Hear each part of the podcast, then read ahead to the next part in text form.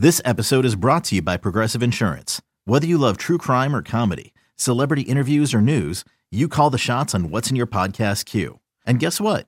Now you can call them on your auto insurance too with the Name Your Price tool from Progressive.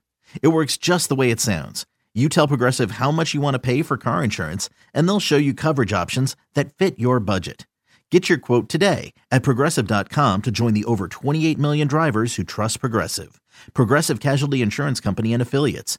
Price and coverage match limited by state law. Hey, Rob Bradford here. You guys know I'm always up for a good MVP story, and one of the best stories is Wasabi Technology. Wasabi is the world's hottest cloud storage company, and it's become the go to provider for professional and collegiate sports teams, including 20 Major League Baseball teams like the Red Sox and NHL teams like the Bruins and Vancouver Canucks. Even the Liverpool Football Club is getting in on the Wasabi action. So, why is Wasabi the MVP? Well, Wasabi was purpose built to free businesses from skyrocketing storage costs and unpredictable transaction fees that the Amazons of the world are charging. In fact, Wasabi is up to 80% less than those hyperscalers and doesn't charge a cent for businesses to access their data. From Wasabi's AI enabled intelligent media storage, Wasabi Air, to the industry's only cloud storage service with triple protection against cyber criminals, data deletion, and ransomware, Wasabi's taking the lead in driving innovation in data storage and helping sports teams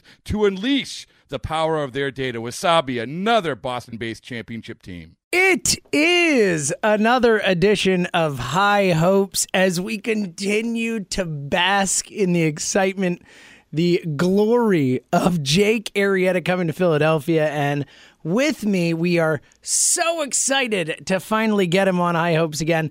Uh, as first time I've gotten to interview him here in this forum, at least. A uh, good friend of mine finally got to meet him in person for a uh, pretty special night. I don't know. The Eagles won the Super Bowl, no biggie, but uh, but it also symbolizes what we're going for here with the Phillies, and uh, you can follow his work. He is the the podcast pod father of the Phillies podcast world. Uh, formerly Felske Files, it's now a, a podcast called Hittin' Season. It's a Phillies podcast definitely check that out. And Good Phight uh, Numberfire, you can read his work over there as well. It is the great John Stolnis. John, what up, brother?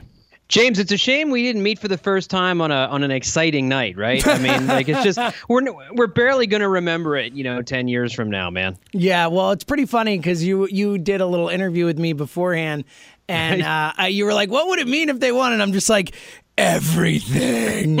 and it turned out to be everything. It man. That's totally exactly did. how it worked out. It totally did. And look, I think that uh, I know a lot of people think it's silly, but I really do think that it's had a profound effect both on the fan base and, and on the people of this city, but also on the teams. And and I think you're starting to see a real change in momentum, a change in feel of Philadelphia sports. So let's start right there, John, with the, the news where, you know, the uh, Eagles obviously win the Super Bowl, the Sixers going to make the playoffs this season, Flyers playoffs, and the Phillies, you know, we're, we're waiting, we're waiting, we're waiting, getting excited, and then all of a sudden, the best free agent pitcher on the market, Jake Arrieta, is a Philly. John, on a macro scale, and we'll get into the micro, but but just on a macro scale, what did this signing mean for you? Well, I mean, it obviously means that I think I'm done watching a rebuild. You know, I think I think the rebuild's over. I think they've turned the page. I think this is a team that now expects to contend. At least I think at least a winning record, but I think they they expect themselves to be in in the conversation for a wild card come the middle towards the end of the season. And I, I think this team now I I feel like this team has a different personality. I, it just I, I think you can see how Jake Arrieta is going to transform not only just our expectations of the team, but the players' expectations of the team. You know, I, for the last few years, I was thinking about this the other night. These players that have been on this team for the last few years, they've known they're part of a rebuilding effort, and so the the pressure to win hasn't been on those guys. And you know, that's that's right. That's how it was supposed to be for this little while. And so now these players. I think they're going to have an extra motivation to play well. You know, I think they they know that they've ar- not that they've arrived yet, but that you know they're at least you know getting dressed to get ready to, to where it is they want to go. Mm-hmm, mm-hmm, mm-hmm. and you know, I, I think that's what's really exciting now is getting ready to see, you know, who's going to step forward, who's going to step up. You know, how good can Aaron Nola be this year? How good can Rhys Hoskins be? Which of these young players is going to take a step forward? Which of the young pitchers, hopefully one or two of them, uh, is going to be able to take a step forward and contribute? You know, that's this team is about wins now. It's not about pay, payroll and roster flexibility. It's about it's about putting wins in the win column and maybe making yourself real interesting uh, come trade deadline time. Oh man, that is like music to my ears, John. You know, as as a couple people have been talking about the Phillies for a while, it hasn't been as fun as it should be the last few years, and uh, it really, like you said, it the, the page is turning, and and just to think about you know how long we've heard about guys like Rhys Hoskins and J.P. Crawford and Scott Kingery and all these guys that were the rebuild, the future, and, and now to actually see those guys and to see those guys you know begin to make a mark and and then grow from there, hopefully you know as high as we all believe they can, but uh, just to see it all kind of beginning to grow and come together is is incredibly exciting. And I think the Arrieta contract, the Arrieta signing is, is really that that signal that that puts them on the map as a franchise in a way, both to the rest of the league and also the fan base. So I, am with you. I think it's an incredibly important signing. Uh, it's very rare that, especially at this time of the season, you can sign somebody who can uh, that dramatically alter mm-hmm. your chances to to play meaningful September baseball. So let let's talk impact. We'll get. I'm going to get to your you know actual prediction for the season and all that a little bit later, but. Uh, Arrieta's impact on this rotation. What is he? What are you expecting from Arrieta? I don't think anyone should expect 2015, but it, no. are we going to see the guy we saw the first half of last season, the second half? What are you expecting from him, and, and what can that impact have on the rotation?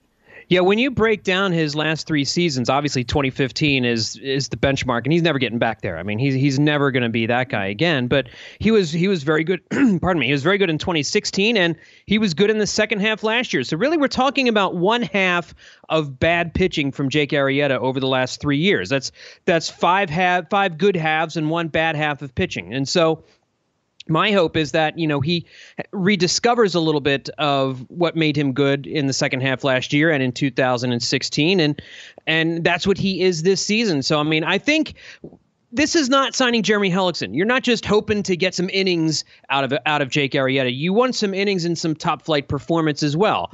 I don't think he's going to be a five win pitcher this year, but I think a three win a, th- three win season for Jake Arrieta is, is, certainly something that's in the realm of expectations here for me anyway. I I, I want to see him get get about 180 innings this year. I want to see him make 30 starts. I want to see him with an ERA you know, three between 3.3 and 3.4, something like that. You know, I think that would be a terrific season for a 32 year old right hander who has some diminishing velocity. And I think that can help out this rotation so much because it it takes the pressure off Aaron Nola for one thing. Aaron Nola doesn't have to be the only good pitcher on this starting ro- in this starting rotation. You you now have, you know, he has a running buddy, you know, so it's not all on him and I think that's going to help Nola to pitch a little bit better this year.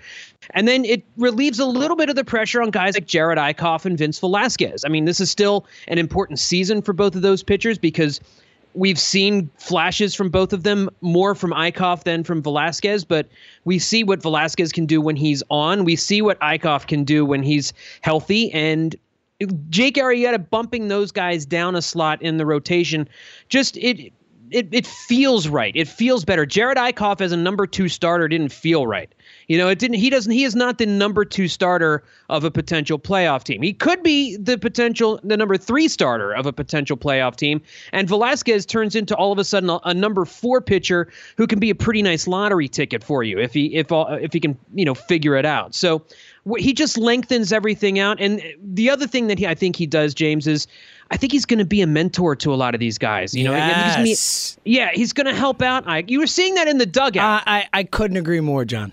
Yeah, I mean, just the, the first the, the first inning of the first game that he was with the team on Wednesday, you could see him in the dugout. Everybody's gravitating towards him, and he's he's talking pitching. You know, he's holding his hand in the way that he holds his slider and cutter, and you know that's what he's talking to them about. He's he's he's going to help these guys, I think, know how to handle you know being ready every fifth day and, and how to handle the expectations of being on a winning team. And so I it just it helps in it fills so many different columns. I, I could not agree more with that. Uh, the the fact that this guy can come in and not only, like you said, I think taking the pressure off Aaron Nola to have to be the stopper, the guy. Mm-hmm. You're on a losing streak. It's Aaron Nola. The amount of pressure that he has to go out and shut that down is so amplified when you don't have another guy in that rotation that you can count on. Arrieta automatically becomes that guy. And like you said, I think the soft benefits that you don't see on, on the stat sheet are going to prove to be just as big as anything. The fact that this guy is is a leader. He is a workout psychopath. You know, he's someone he's going to set an example. He really is for for yeah. a young group of guys. And uh, there's no one else on this staff like that that they have. He's a guy who comes in with a Cy Young on his resume, a World Series ring on his resume. It's someone who can command a room with those type of guys, especially if they're receptive and they're willing to learn. So, John, I I, th- I think that's a terrific point, and I think that's something that. I'm sure that obviously the Phillies factored in, but it's something that you might not think about. You look at just the, the numbers on the field and the impact there. I think much more comes with the Arrieta signing. So, speaking of, of what you just mentioned there with Velasquez and Eickhoff, really quickly, just touching on those two guys, I, I know we've talked in the past, both of us have been Eickhoff believers. Uh, yeah. Where do you stand right now on Eickhoff and Velasquez? And if you had to bet, are are, are these going to be the guys who we think we can count on as a three, four, five even type guy, or are we going to get the Velasquez we've seen in terms of you know, unable to, to stay consistent, unable to stay on the field, and an Eickhoff who isn't able to, to have that, you know, elite type control that he had a couple years ago. Yeah, I think Eickhoff's issues last year really did have a lot to do with injury, and so I, I, I think he's a guy that can bounce back. And, and, you, like you said, I'm an Eickhoff truther. I'm an Eickhoff stan. You know, I I'm a believer in, in in him. I mean, I look at his his 2015 and 16 seasons when you know he he was a he, a really solid, above average major league pitcher, and a, a, a really a true number three starter in this league with a with with a wipe with a strikeout pitch. I mean, that's what you have to have to be successful at the major league level. His curveball is a swing and miss pitch, and he can when he's able to throw that pitch for strikes and he's able to locate his fastball, he's a dangerous arm, and and I think I feel good about the chances of him bouncing back in, in 2018, more so than I do Vince Velasquez. Listen, I could sit here and make a guess as to what I expect out of Vince Velasquez. The honest truth is, I have no earthly idea. And you know who else doesn't have any idea? The Phillies. They don't know. I mean, nobody knows what what Vince Velasquez is going to do. He's had stretches this spring where he's looked really good. He's also had a couple stretches where he hasn't looked too good. So, you know, I just I want it to work out so badly because we see what he can be when he's on, when he's locating his secondary pitches, when he's getting them over for strikes. But what the way he's been the last couple of years is those starts are few and far between. And he just when he's relying only on his fastball to get guys out that's a problem. Now we talk about velasquez a lot needing to go deep into games. If the phillies are going with an eight man bullpen and the way teams use major league starters nowadays starters aren't really expected to go more than five or six innings anymore. And I think the game is changing. And I think if Velasquez can be a guy who you know can give you just at least five or six effective innings every fifth day, especially with Arrieta in the rotation, hopefully giving you some of those additional innings, I think you can survive with Vince Velasquez maybe only you know, totaling up 150 to 160 innings, as long as he's staying healthy and as long as those five and six inning outings are effective from the number four spot in, in the rotation, because they built a bullpen with this in mind. And I, I think they'll use it if they have to. And if Velasquez can do just that, if we can set the bar there for him this year, I think that's a bar he can get to, but whether or not he's able to do it, whether or not his head will let him do it, I have absolutely no idea, man. Yeah, I'm in the uh, I'll believe it when I see it class right. with with uh, Velasquez at this point. Obviously, the the talent is there, the stuff is there, but. Uh, whether it's injury or whether it's the head, uh, it just seems like he's not going to be able to really put it all together, at least as a starter. But I'm with you on Eickhoff. I really believe the back issue had a real profound effect on his season last season, and yeah. uh, I, I'm I'm I'm praying and hoping for the best, but I do have uh, uh optimistic thoughts there. As uh, as John, something uh, terrible has happened in the time while you're answering that question. Jack. Fritz has entered the studio. It's oh, just a man. Yeah, this j- is bad news. Before you got here, we talked about how much we hated you. So perfect. A lot. Well, I mean, I'm used to that. Yeah. No. Wait, John, were you John? Were you tweeting today about uh, Jorge Alfaro? And like, I was a yeah, little. Yeah. I feel like we're not excited enough about this guy. I was kind of down on him, like after last season. Tell you what, his his his approach to the plate has been super impressive. Uh, who's been telling you for a while that you shouldn't be down on him? I know. This guy, I J- know. Stolnis. He's like walking around all the time. He's like, ah, yeah, nah, Jorge's not going to work. This isn't going to work. It's not going to happen. it's all different now. He's actually like watching pitches and not swinging at everything I'm seeing. I'm happy with Jorge Alfaro.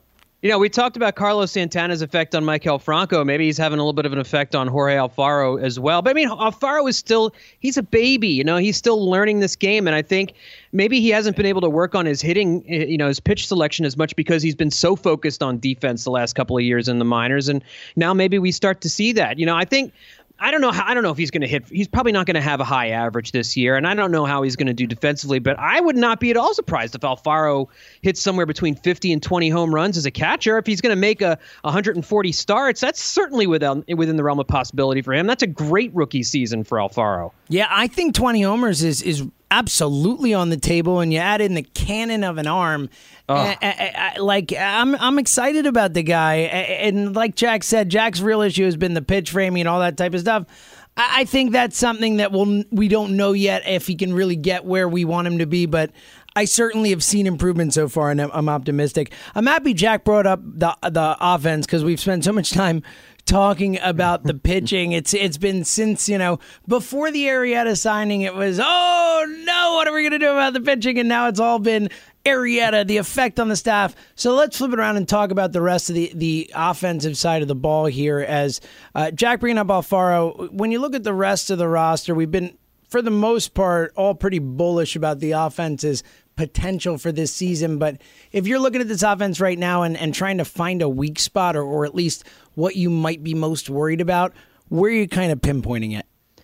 I'm pinpointing third base, and I'm pinpointing the offense we're going to get out of J.P. Crawford this year. I mean, I, I want us hmm. to, I, I want us to ha- be, you know, go into the season with with a clear mind about, you know, where these guys are in their development. This is to be their first full seasons, and so I like the way the offense played in the second half last year. I thought it was much improved, certainly much improved over having Michael Saunders and Cameron Rupp and, and Tommy Joseph in the lineup every day. And I think the I think that as the season goes on, a lot of these guys are going to start to get better. But you know, I I don't take spring training stats to mean anything, but the offense has not looked good this spring at all. I'm now with just you. I, I don't. I I really try not to overreact to that. Right, and I'm trying to not. I'm trying not to to overreact. I'm trying to look at individual players, how they're progressing. You know, Maikel Franco in the last couple games closed his stance up significantly and had a couple good games doing that. You know, he's got to do it for more than three games. He's got to bring it up north with him, and he's got to he's got to be consistent. I I remain skeptical. Uh, Yes, we we will be skeptical together, sir. He's stepping straight. oh, it's all Jack! good. S- stop! stop it! I'm all in. Stop it!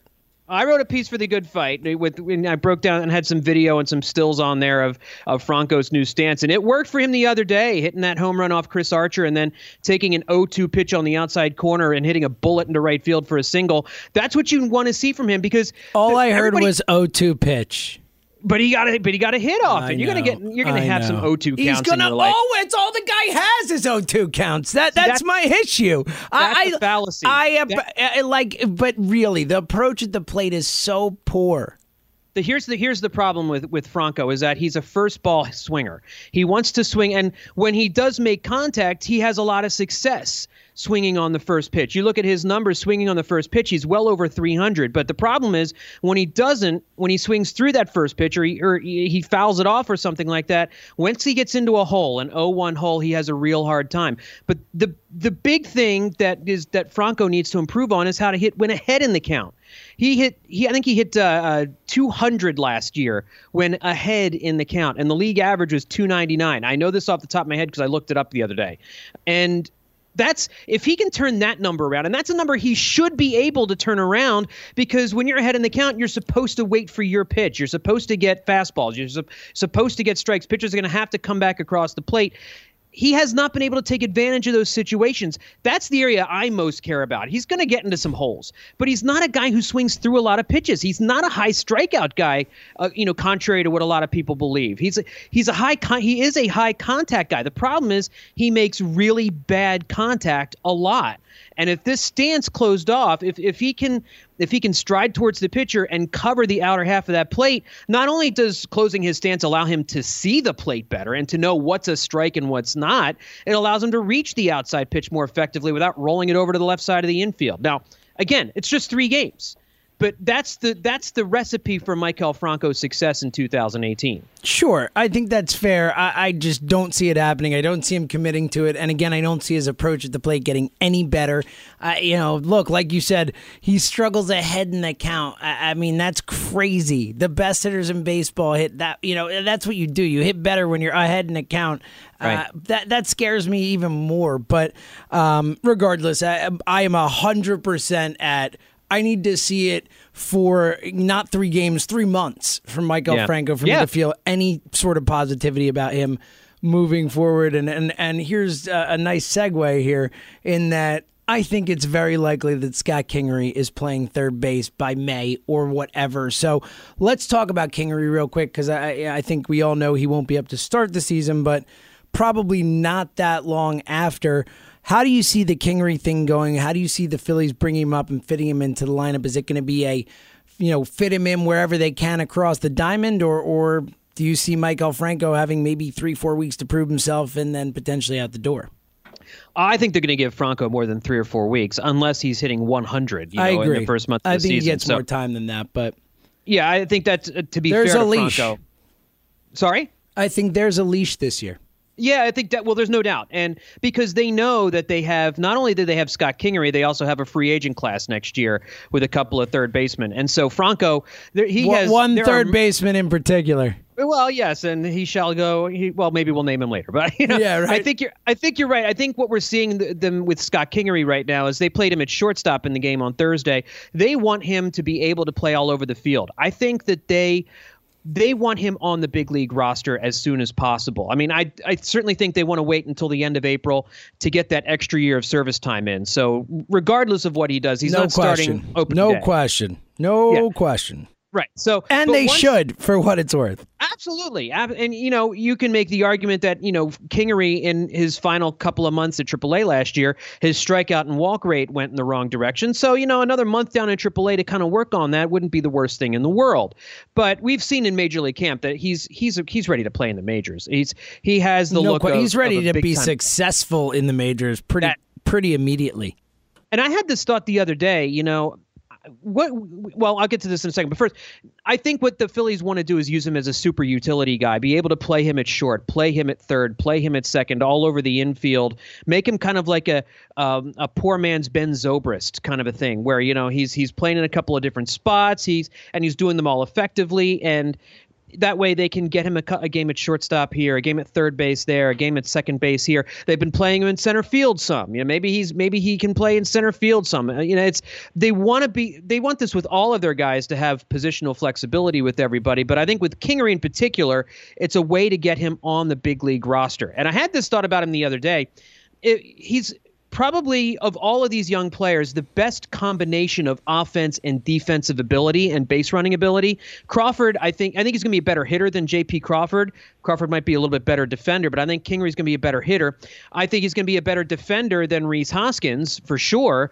Um, and so this combination you might you, you he might be end up being the most valuable of all of these young players when all is said and done you know three five seven ten years down the line however long it is these guys are all here just because he can do so many things well that's that's how exciting he is that that's the kind of player we're talking about Totally, totally agree. Uh, and I, I'm very bullish on all three of those guys' future. But Kingery, I think, look, I think the Phillies, and not just the Phillies, I think baseball is heading more towards trying to get more versatile type of guys, guys who can do multiple things.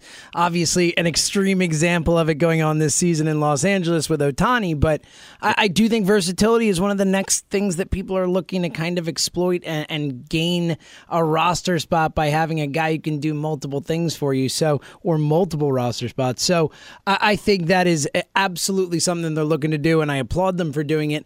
And like you said, Kingery is such a good defender at multiple spots that I think they can get away with doing that. I think he can be a plus defender at multiple positions.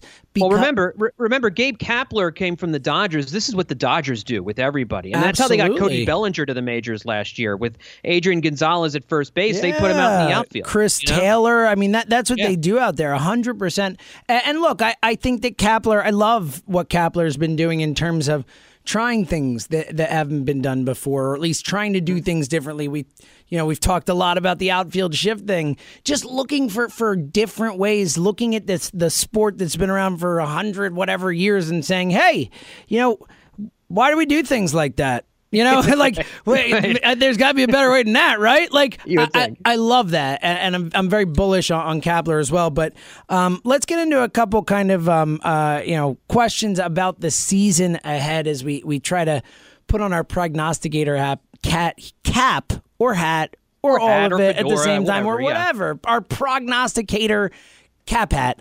Um, what, what real quick before we get to your prediction, I want you to give me what you expect to be the biggest surprise for the Phillies this season and the biggest disappointment.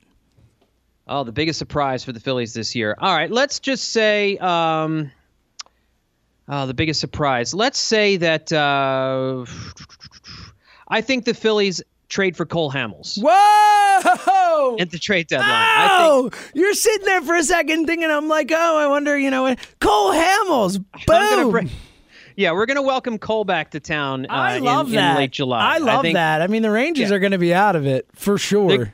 and I think we're gonna be. I think we're gonna be in the in the wild card hunt by that time. And you you know you could just tell John Middleton is is ready to do this. I love He's- it.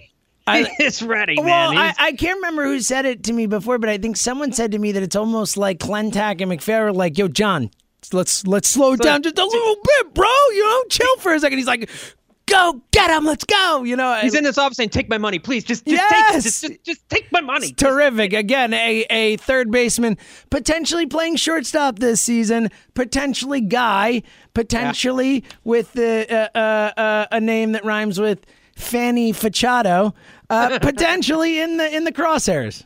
Yeah, no, or or or a name, you know, like uh, like Splice Jarper. You know, I mean, it, it could be something like that. So, I think you know, I listen. I mean, Cole Hamels isn't going to cost a lot. You know, if, if No, they trade for him here, and it's just. I think I think Hamels is going to have a better season than he had last year, and he I think he wants to come back to Philadelphia. There's still really close ties there, you know. And if if he's having a decent season and the price isn't too high and the Phillies are in contention, I expect all of those things to happen. I certainly think a reunion uh, is possible. So that would be um, probably that would be my was it surprise or what would we call in that? Surprise. Yeah, surprise. Okay, and um, I, I think the the thing that would be. Um, I don't know. I guess uh, the but the biggest disappointment if it were to happen this year, you know, I like I, I mentioned a second ago. I think J.P. Crawford is going to have some offensive struggles this year, and I worry the fan base is going to get on him for it. I, I just I think he's going to have, you know, I think he's going to do pretty well getting on base. I think he's going to be probably a 340, 350 on base guy, but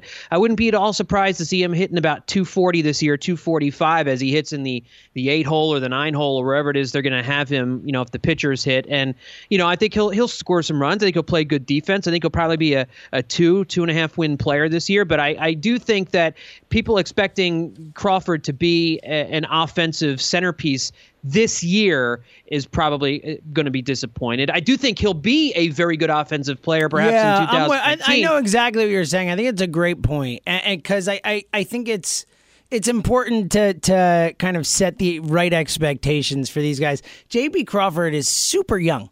Like he is incredibly young, and he's also a guy who has shown a propensity to at times go into some funks, and also someone who really wasn't a big power bat, and then you know hit the 12 homers in a month or whatever it was last year. So you might see those what 15 homers in the Myers and and think there's going to be some pop there. Um, I, I think there's not going to be pop, and I think I think he'll get on base, and, and I think that's all they're really asking him to do this year: get Right. on base, run the bases well, steal some bases, all that kind of stuff. Play And defense. play Yep. and play play great defense, which I, I believe he will do. So uh, I'm with you. I think uh, I think he's gonna have a really nice season for someone his age in the major leagues in his first you know rookie season. I think he's going to have a really nice season. But I'm with you. I think it's something where people might look at it and it's like uh, he batted 275 or 280 with you know seven or eight homers and and somewhat you know disappointing counting stats. I, think that people might not recognize that it, that it still could be a really good season. It's the kind of thing you see with minor league numbers. It's always like, oh well, he only hit you know 260 in AAA. It's like, yeah, he's 19 years old in AAA. Right. It's like that's amazing, you know, stuff like that. So yeah, um, I, am with you. I think that's a really good one. All right, uh, John, again, and everyone, check it out.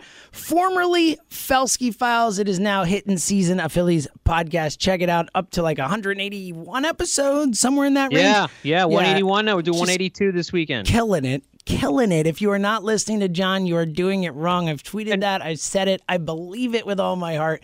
Uh, and also just a wonderful guy as well. So so oh, check John that's out. Very, it's very sweet of you. And if I, I want to, can I just plug one more thing? Um, of course. Is it at John Stolnis on Twitter? Because do that too.